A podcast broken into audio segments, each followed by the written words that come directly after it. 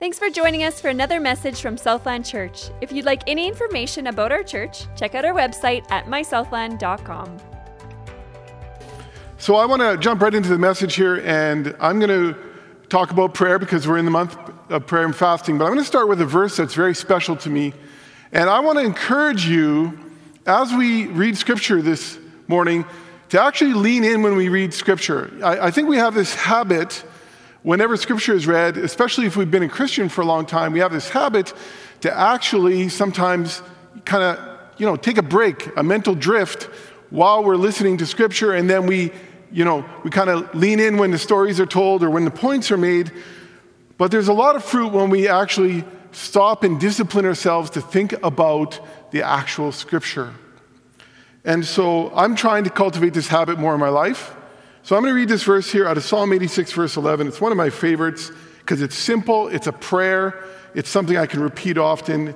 It's a prayer of David. David says, Teach me your way, O Lord, and I will walk in your truth. And just those first words I love because, first of all, there's this humble prayer Teach me your way, O Lord. And David had been walking with God for quite a while. So may we have the humility to continue to pray that. And then he says, he makes a commitment, and I will walk in your truth. And then he says, Give me an undivided heart that I might fear your name. What a prayer. Uh, a little while ago, I was out for a walk with my son Josh, and uh, about a month ago, and we were walking and we were we were having a good time. And then all of a sudden, I noticed he was quiet, and that's unusual for my son Josh on a walk he, he was very quiet. And I said, Josh, something wrong. And he, he actually was annoyed at me, which is hard to believe, but he all of a sudden said, You know what, Dad, you're, you're veering all over the place on this walk. He said, You're knocking me off the sidewalk. And sure enough, I looked behind me and I, I looked at my footsteps in the snow and I noticed I had been all over the place. And I've always had this problem. I'm, I'm a reflector, so when I'm out walking, I don't pay attention to my surroundings or how I'm walking. And so I just kind of laughed it off and I said to Josh, You know what? We're both guys with big muscles. There's not enough room on, on the sidewalk for us, anyways. And, and that got him laughing because he's got big muscles, I don't. And, but I continued to walk, and, and on walks, what I often do is I actually start to meditate on verses I've memorized. And I began to think of that image of, of me not being able to walk straight, and I, I began to pray this passage. I began to say, Lord, May I not drift spiritually. I want to walk on your straight paths. And if you're listening this morning or if you listen later on, I hope that's the cry of your heart as well to, to actually walk in God's ways, in His truth. And I'm, i just want to admit this morning this is not always easy. It is easy to drift, it is easy to veer off the path. About 10 days ago, I was in a grocery store and it was very quiet in there. And my daughter and I, we ended up going to the cashier and, and to get our groceries, go through the line, and, and then just pay for the groceries. And I had made a commitment a number of years ago that whenever I was in public, that I was gonna, I was gonna make sure that people were first, the errand was second. Uh, this commitment had come, you know, after reading the Gospels. I had noticed that Jesus when he was in public, always had time for people, even though he was very focused on discipling his 12. So, this was a commitment I had made, and you've probably made many commitments and vows as well. And so, this is an important commitment to me. But I was standing there and I, I looked behind me, and there was nobody else in the line. And I, this was an incredible opportunity to actually bless the cashier in some way and, and to minister to her. And everything in me wanted to get home as soon as possible. I was like, I'm a homebody, I'm an introvert. Uh, my job with Church Renewal re- requires meeting with people a lot. By the time I go grocery shopping, I'm ready to get the groceries and get out of there. But I remembered my commitment. I remembered my commitment. And though this pull was strong, I ended up having the opportunity to share a little bit of my testimony with her and, and uh, blessing her and encouraging her. But I tell you, the pull to drift from my commitments is strong, as strong as probably anyone else.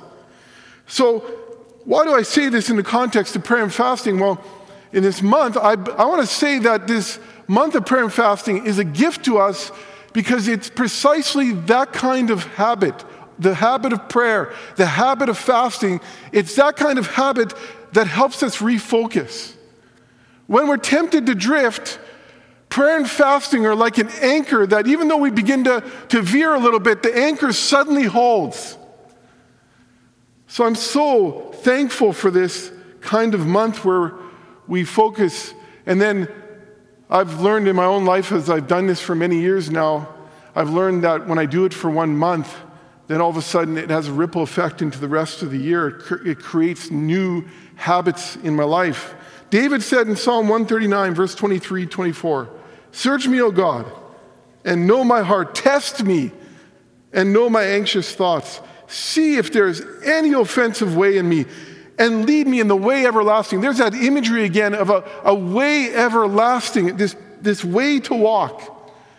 And it's not a coincidence that David recognizes that it's in the context of prayer that his anxious thoughts are tested. You know, often I, you know, at the end of the day, I like to check, you know, certain news sites and just kind of scroll through a brief glance, make sure I haven't missed any world wars or anything like that. And, and I, I just, it's amazing what you can re- learn from headlines. But I've learned that doing that never shows me my offensive ways. I've learned that being on the internet has never helped me become less anxious. It's only in the context of prayer. This has been a gift to our family as well. You know, when we had kids years ago, we really just, we, we were just so desperate, like, God, we don't know what we're doing. Uh, like, there's books, but each kid's so unique. And there was, a, there was a statement in Jeremiah 32 39 that I began to pray for our family. And that statement is I will give them singleness of heart and action so that they will always fear me for their own good and the good of their children after them. That's the heart of God for every family, a singleness of heart and action for God.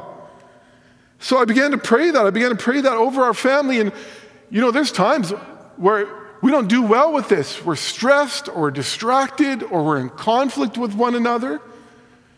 I mean, my son Josh and I, we get along very well, but there's times we just, we're both stubborn and we both kind of think we're smart. And, and, you know, it was good when he was four and I could kind of use logic and now it doesn't work anymore. And so, what do we do? How do we get refocused again? How do we make sure we end up in unity? How do we make sure that we aren't just a family that gets by, but a family that can serve. It's prayer and fasting. I'm so glad our kids were able to grow up in a place where they were encouraged in these kind of habits. So I say the, that prayer and fasting are important for walking in God's ways. But here's the reality, and we all know this prayer can be a deep struggle. I've been in ministry now 20 years. It's hard to even say that. I still remember God calling me into, into ministry. I said, Lord, are you sure? Like, what? and I still say that often. But 20 years is a long time, and, and I don't know what it is. Again, as an introvert, I, I marvel. I know thousands of believers, partly you know, through coming to Southland, but also now in church renewal, I get to know many, many other people. And I would say the vast majority desire a stronger prayer life. I would also say that the majority say that they struggle with prayer. So, what I'm going to preach on this morning and next week is just a little mini series called Wrestling with the Difficulty of Prayer. Um, and we're just going to look at two questions this week and two questions next week. And I hope they can spur you on to pray more. And if you've kind of given up on praying more and fasting more, let me encourage you that it's possible to grow in this. I'm a task orientated, driven person who doesn't really like waiting. And I've learned to pray a lot more. So let me pray before we go into the first question. Lord Jesus, may we grow in this privilege of prayer and fasting. May we grow in fearing your name. May we fear your name by responding to this message with an increase in prayer. Jesus, we're sorry for when we make commitments that we don't follow through on. So, Jesus, work in our hearts. I know what it's like to sit at home and listen to a message. It's easy to drift off. Lord, we choose to soften our hearts and engage and lean in. Holy Spirit, you speak through my words, however inadequate they might be. In Jesus' name, amen. So, the first question I want to talk about here is Does our behavior impact our prayer life? Uh, this is maybe a question you haven't heard preached on before about prayer, or specifically this question, and I think it's an important one. And, and I'll share why as we go along here. Our daughter Ashley, when she was six years old, um, we, we were home alone and I made some lunch for her and she wasn't coming to the table. And, and so I called her, Ashley, lunch is ready. And then she did, still didn't come. And then, Ashley, lunch is ready. And she still wasn't coming. And so then I went on the hunt to find her. And I was, to be honest, a bit frustrated I'm like, Ashley, lunch is getting cold. You know, I'm, I'm walking around the house and I found her and I said, Ashley, why don't you come for lunch? I made this lunch for you. You know, the parent talk, kind of like, I've sacrificed greatly to make this food. And it probably was mac and cheese or something like that. but you play it up, right? And she said, Dad, I can't come to the table. I said, Why not? I've been grumpy today. I don't deserve to eat. And I'm like, I thought, wow praise God for a sensitive conscience. I mean, I mean, our son, op- he'd be the opposite um, of that. He, he, he's like me. He, he would, somebody would have to tell him that, you know, you've been, you've been grumpy today. Like, stop it. and, and so I looked, up, I looked at Ashley and I said to her, you know, are you giving yourself a timeout? Yep, I deserve a timeout. And you know what I said to her? I said, I'd be very thin if I punished myself every time I was grumpy or complained. I love you, Ashley, and I love spending time with you. You can come to the table. Now, I tell that story because what she was tempted to do there is similar to what many believers are tempted to do to put themselves in a spiritual timeout when they sin or misbehave. But this is a huge problem because then our prayer lives actually shrivel up. It's what I call a lethal combination punch sin, hide, sin more, hide. It's exactly what Adam and Eve were tempted to do. In fact, they did do. As soon as they sinned, they hid. And we see the mercy of God even at that point by giving them a cover, covering when they were shameful about their nakedness, only after sin.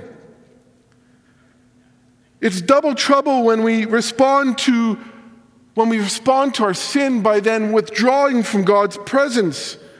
This isn't what we're to do. In fact, I want to I want to suggest this. It's in his presence and in prayer that we get the power to be different. It's a trick of the enemy to tell us and to whisper into our ears, you need to take a break from your time with God because you've failed. But that's not the message of the New Testament, not at all. Hebrews 4:16 says, "Let us then approach the throne of grace." Picture that, a throne of grace with confidence so that we may receive mercy and find grace to help us in our time of need. This is an invitation from the Holy Spirit. When we've sinned, when we've failed, we don't hide. We don't run away from God. We run to God. And it's not just about moving to a place of neutral, it's actually moving to a spirit filled life. Now, maybe you have an objection. Maybe you think, oh, you don't know how much I've sinned, Chris, or I got this kind of sin, or I'm hard hearted, or I'm slow hearted, or I mean, I've made these kinds of excuses before, but but let's look at another passage here. Paul in Ephesians 3:12 says in him, it's talking about Jesus there, in him and through faith in him we may approach God there's this word again with freedom and confidence. We approach God based on Jesus' goodness, not our own. That is an important statement to remember. In fact, I would suggest that the more religious a community is in its history, the more likely it is that believers put themselves in spiritual timeouts when they've made a mistake or sinned. But we don't have to do this. Now, some of you may be asking right now, you're thinking, but doesn't our sin have an impact? It does, and I'll get to that in a moment. But we don't want to talk about the impact that sin has on our prayer lives until we firmly establish that the foundation of salvation is by grace. A number of years ago, I wanted to increase my uh, credit card limit. Uh, we were going on a mission trip and we were helping cover some costs uh, before we got reimbursed, and so we had to bump up our credit card limit. So I phoned the company and and uh, went through you know that whole thing press two and then you wait and press four really hard for my personality to go through that process then you try to press zero because sometimes zero gets you right to the customer service person but that didn't work in this case so finally i got to somebody and said i want to increase my credit card limit and they said well just a moment sir a long pause and, and i just i sat there thinking well this should be an easy decision i think we pay off our credit card normally I mean, I don't have much of an imagination, but my imagination started to go, I thought, am I in trouble? Like, what's going on here? I just thought, I'm going to have to explain to Carolyn. They actually denied, like, our credit card's gone completely. I have no idea why I was thinking all that, but you know, it's interesting what idleness does. And finally, they came back on the line, and it wasn't a very friendly customer service rep. They just gave me, you know, this statement, and actually, I appreciate it. The call was over quick then. They said, Your standing, sir, with us is sufficient. I thought, well, that's a good thing. And then I said, Does that mean my limit's going up? Yep, it's fine. Your standing with us, sir, is sufficient. Brother and sister, because of what Jesus did, our standing with the Father is sufficient to go to Him in prayer and to keep going and to go again and again. And you might say, But again, I sinned. But you know what? What kind of game are we playing with that thinking? Uh, how many times, like, would two sins be okay? Then we could go in His presence? Or is it eight? Or is it like, do you see where, like, it would be never ending? He knows we need his presence and his power. That's why he made a way. Romans 5 1 and 2 says, We have peace with God through our Lord Jesus Christ, through whom we have gained access by faith into this grace in which we now stand. We can stand in his presence because of what Jesus did. So, what's the implications of this? Whenever I read a book now, or I read a passage of scripture, or I listen to a sermon, I've cultivated this habit now of I ask myself, so what? What now? I, I realize I want to be an obedient follower of Jesus, so I've learned to ask, so what? So what? So he's made this way. What does that mean for us? And I'm going to make a suggestion here. Because of this, we can go boldly into his presence. Boldly. Boldly into his presence with a grateful heart for his mercy. With a grateful heart. Now, some of you may not struggle with what I've been talking about here. You might go to his presence. But this is another question, and we're not going to spend time on this, but is it with a grateful heart? Often now, when I go to prayer, genuinely I say with deep sincerity in my heart, Thank you, Jesus, that I can even come to you and talk to you and I can just jump into your presence. I praise you for that, Jesus. So we should be grateful, but we should be bold. And then, connected to this, encourage others to go boldly. We're to spur each other on. If you see a brother or sister and they're feeling down because they've failed or they sinned in some way, Encourage them. Listen to their confession. That's all important. But then go boldly together into the presence of Jesus. So, my question this morning for us is do we take advantage of this way that has been made for us? Do we go boldly? Do we ask? Do we keep asking? I want to use an example of, of, a, of a couple that really understands this. And it's a little bit of an opportunity to give an update. Emmanuel and Angela Davis, many of you know them. We commissioned them as a church as they headed off to Liberia in West Africa to do missions. And I talk to them every two or three weeks um, online. And I asked them for a bit of an update. But the reason I asked them for an update this weekend is because Emmanuel and Angela have modeled this of going boldly You know, Emmanuel often said to me when he was in school ministers, he said, Oh, Chris, I, I don't have much, I don't have much talent. And I said, Oh, Emmanuel, you're so blessed then if you don't have much talent. You're so blessed. And he learned how to go boldly in God's presence, even while he was in school of ministers. While he was working, he would often get up so early in the morning to boldly go in God's presence. So uh, they gave me some updates on prayers God has answered. So, so I'm just going to list some of them off here, read these off here. We thank God that He's given health for our family during our time here. There's many diseases in Liberia, possible threats to their health. They've been healthy. We praise God. People we are ministering to are growing in their relationship with Christ and implementing church renewal principles. God has provided all our financial needs. There's been times where they've been down to very little and God has come through. I mean, I, I keep hearing their story. It's book worthy stuff. But why is it book worthy stuff? It's because they understand they can go boldly into God's presence. We thank God for directing us to the location that He wanted us to establish our ministry.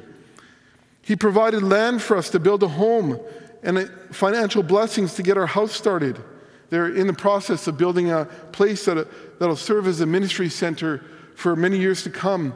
He has provided friends for us here in Liberia. Ministry can be uh, lonely, especially in the mission field. A young adult has joined to serve us. Her name is actually Tracy Paypom. Some in our church would know who she is. She got there, I think, now two, three weeks ago, and she's decided to serve for three months out in Liberia with them and helping them out with their kids.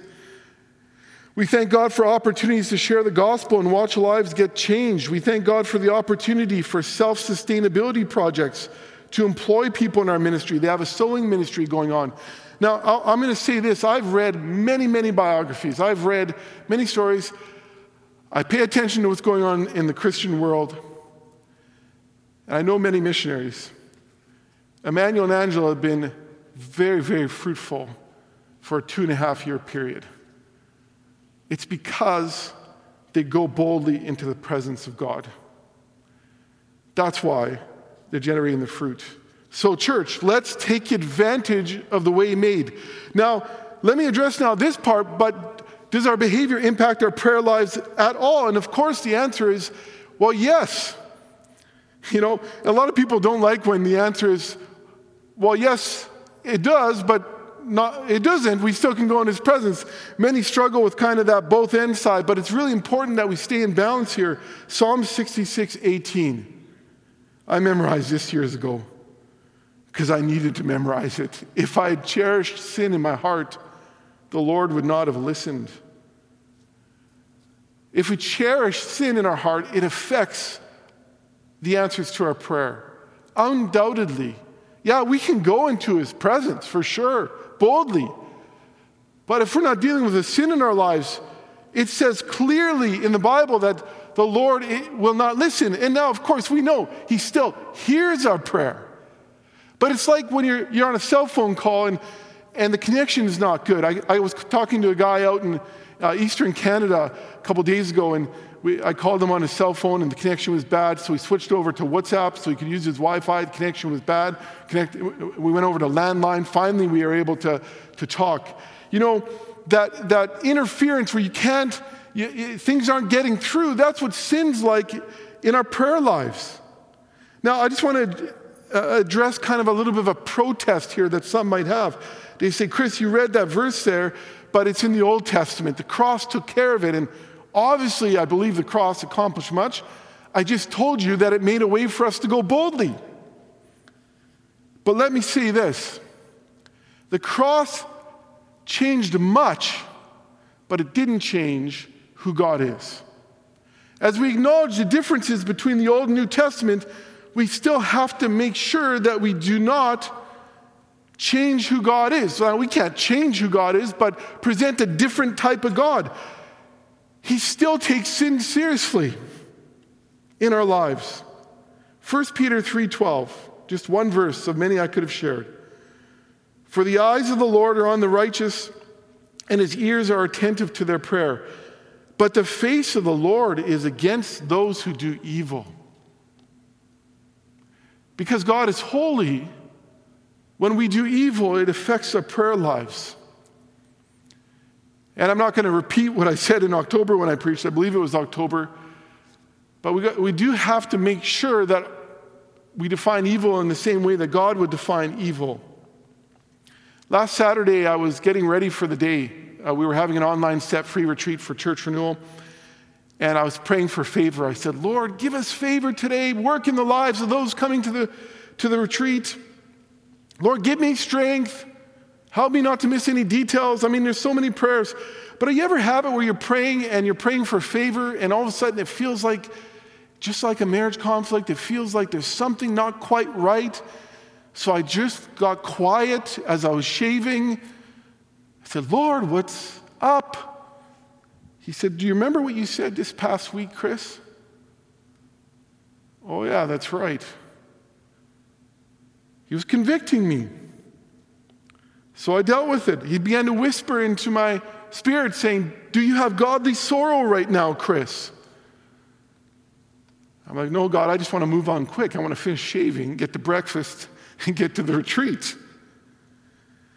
Well, I forced myself to pause because I've learned that if I didn't deal with that with godly sorrow, it would be like interference that day. Oh, God mercifully still would have worked, of course. But there may have been blessings missed, and maybe even just blessings in my life. Did you know in Hebrews, I don't have this verse, it won't go up on the screen, but did you know that in Hebrews, it says that when we take sin lightly, it's insulting the Spirit of grace? I mean, what a statement. I'm sure everyone's been insulted before. To be insulted is painful. I, I mean, always related. It's like being emotionally stabbed to be insulted. Sure, everybody's been insulted. And then we hear in God's word that to take sin lightly is to insult the Spirit of grace. In fact, the message of the New Testament is the greatness of Jesus' sacrifice makes continuing, continuing sin in our lives even more scandalous. So let's not take sin lightly. Let's recognize that actually sin can impact our prayer lives. You know, there's this idea out there in popular Christianity, and I get it, it there's a lot of truth in it, but say, God favors me. And, and there's truth that in Christ we're favored. We, we've got so many benefits. And at the Set Free, they talk about that in the cross session. But there's a sense also that if we don't deal with our sin, some favor isn't forthcoming. Here's a statement that came to me yesterday. I liked it, whether you like it or not, I'm not sure. I always say to my kids, you know, these statements I come up with, I say, oh, you should, you should remember that. And as if my statements are good for them all the time. And, and they remember some of them, and some they discard right away, and I think it's a good thing. But here is a statement Jesus made a way, He is the way, so I need to be in His ways. He made a way, He is the way, so I need to be in His ways. So, what's the balance here? We can always go into His presence because of Jesus, but we can also miss out on honoring Him and glorifying Him if we don't deal with the, the compromises in our life. 1 Timothy 3:13. Remember I said before that our standing is sufficient before the Father because of what Jesus did? That, that's true. I'm not taking that back. But 1 Timothy 3:13 says, "Those who have served well gain an excellent standing and great assurance in their faith in Christ Jesus." Sometimes our prayers aren't answered because we don't ask. We don't go boldly. But sometimes there's interference because we're not serving well because we've compromised. I've been there many times. I just told you last Saturday, and that won't be the last time the Holy Spirit needs to convict me. In fact, even this past week, I'm part of a prayer group. We've been meeting every morning since December 1st. Uh, somebody shared a devo- uh, devotional at the start of the prayer time this past week, one of the mornings. It was so, it cut so to the heart. I, I, I, don't know if anybody in the prayer group knew this. We, we divided up into break room, breakout rooms after to actually pray. I left the call after the devotional because I was so cut to the heart over what the person said. I didn't know that I could actually get any words out and pray with others. I'm not done. but I love getting cleaned up because then there's, you know, there's such a connection and a fresh connection with Jesus. So what? Go to prayer with a repentant heart, aware of the scandal of compromise. If we understand this balance, that we can go boldly, but that we need to go with a repentant heart, watch out for another level of a prayer life. Many have testified to this. And the last question I want to discuss this morning, the second one, and we won't take as much time on this, but I think it's important. Why should we engage in corporate prayer? We're in an individualistic world. Now, North America especially, but as I talk to people from around the world, North, North America is good at importing stuff, but we don't always import only good things. We're also importing individualism into a lot of cultures now. That's what I'm hearing from a lot of pastors in different countries. Now, during COVID, isn't it true, though, that our need for people has been highlighted? I mean, this is a, a bit of a running joke, but, but even the, the strongest introverts have, have recognized they need people. And that's a good thing. That's a wonderful thing that we've recognized that. I was praying the other day. I said, Jesus, may our need for people that we've, we've seen now under COVID, may our need for people, may you seal that reality in our hearts so that when things get normal again, that we don't take for that for granted. But here's my question Will we pray together when we can gather together? And I'm not just talking about when we can gather in the church walls, like for a prayer summit or something like that. Will we do that in our homes? Will we do that in our communities? Will we do that in our family units? Will we do that with our cell groups? Will we take advantage and engage in corporate prayer? Because corporate prayer, it's, it's like an accelerator in some way. I, again, I don't have to understand it all. You know, Pastor has a really good lesson on the purposes of corporate prayer. I think there's 16 purposes. And, and it's really, really good. And, and I only have time to, to share one here. And, and I'm, we're just going to rely on the words of Jesus here for this part Matthew 18, 19, and 20. Again, I tell you that if two of you on earth agree about anything you ask for, it will be done for you by my Father in heaven. For where two or three come together in my name, there I am with them. Now, of course, there's a qualifier here coming in his name. That, I mean, that means to, to come, you know, praying for kingdom things to happen. It means praying for God to be glorified. We're not talking about being selfish here. But Jesus paused during his ministry and he clearly taught that something incredible happens when you get more than one believer together to pray corporately. And you know what? At some level, that should be enough for us. The words of Jesus should be enough of us, for enough for us to actually commit to corporate prayer. The New Testament church got this in Acts 2:42.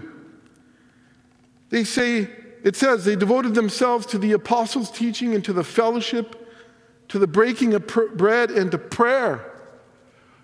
Now, don't get me wrong. I can't wait to see people in the lobby again to visit, to talk about the weather, even. I, I, just, I can't wait for that. This morning, I ran into one of the properties guys here in the, the building and just bless him for serving, you know. But I'm just like, just longing for conversation. I mean, it just was so good. I, I mean, I, after a while, I did remind myself, that's right, I'm preaching this morning. But here's my question. Again, when we can gather again, will prayer be the key part of it, the core part of it. I, I don't know, social media is not a good way to gauge things. I get that. But sometimes I'm concerned that in our loss of freedoms, the, the thing we're worried about losing the most is simply socializing. But, brothers and sisters, we're called to be the church, and part of being the church is taking advantage of this, the power of corporate prayer.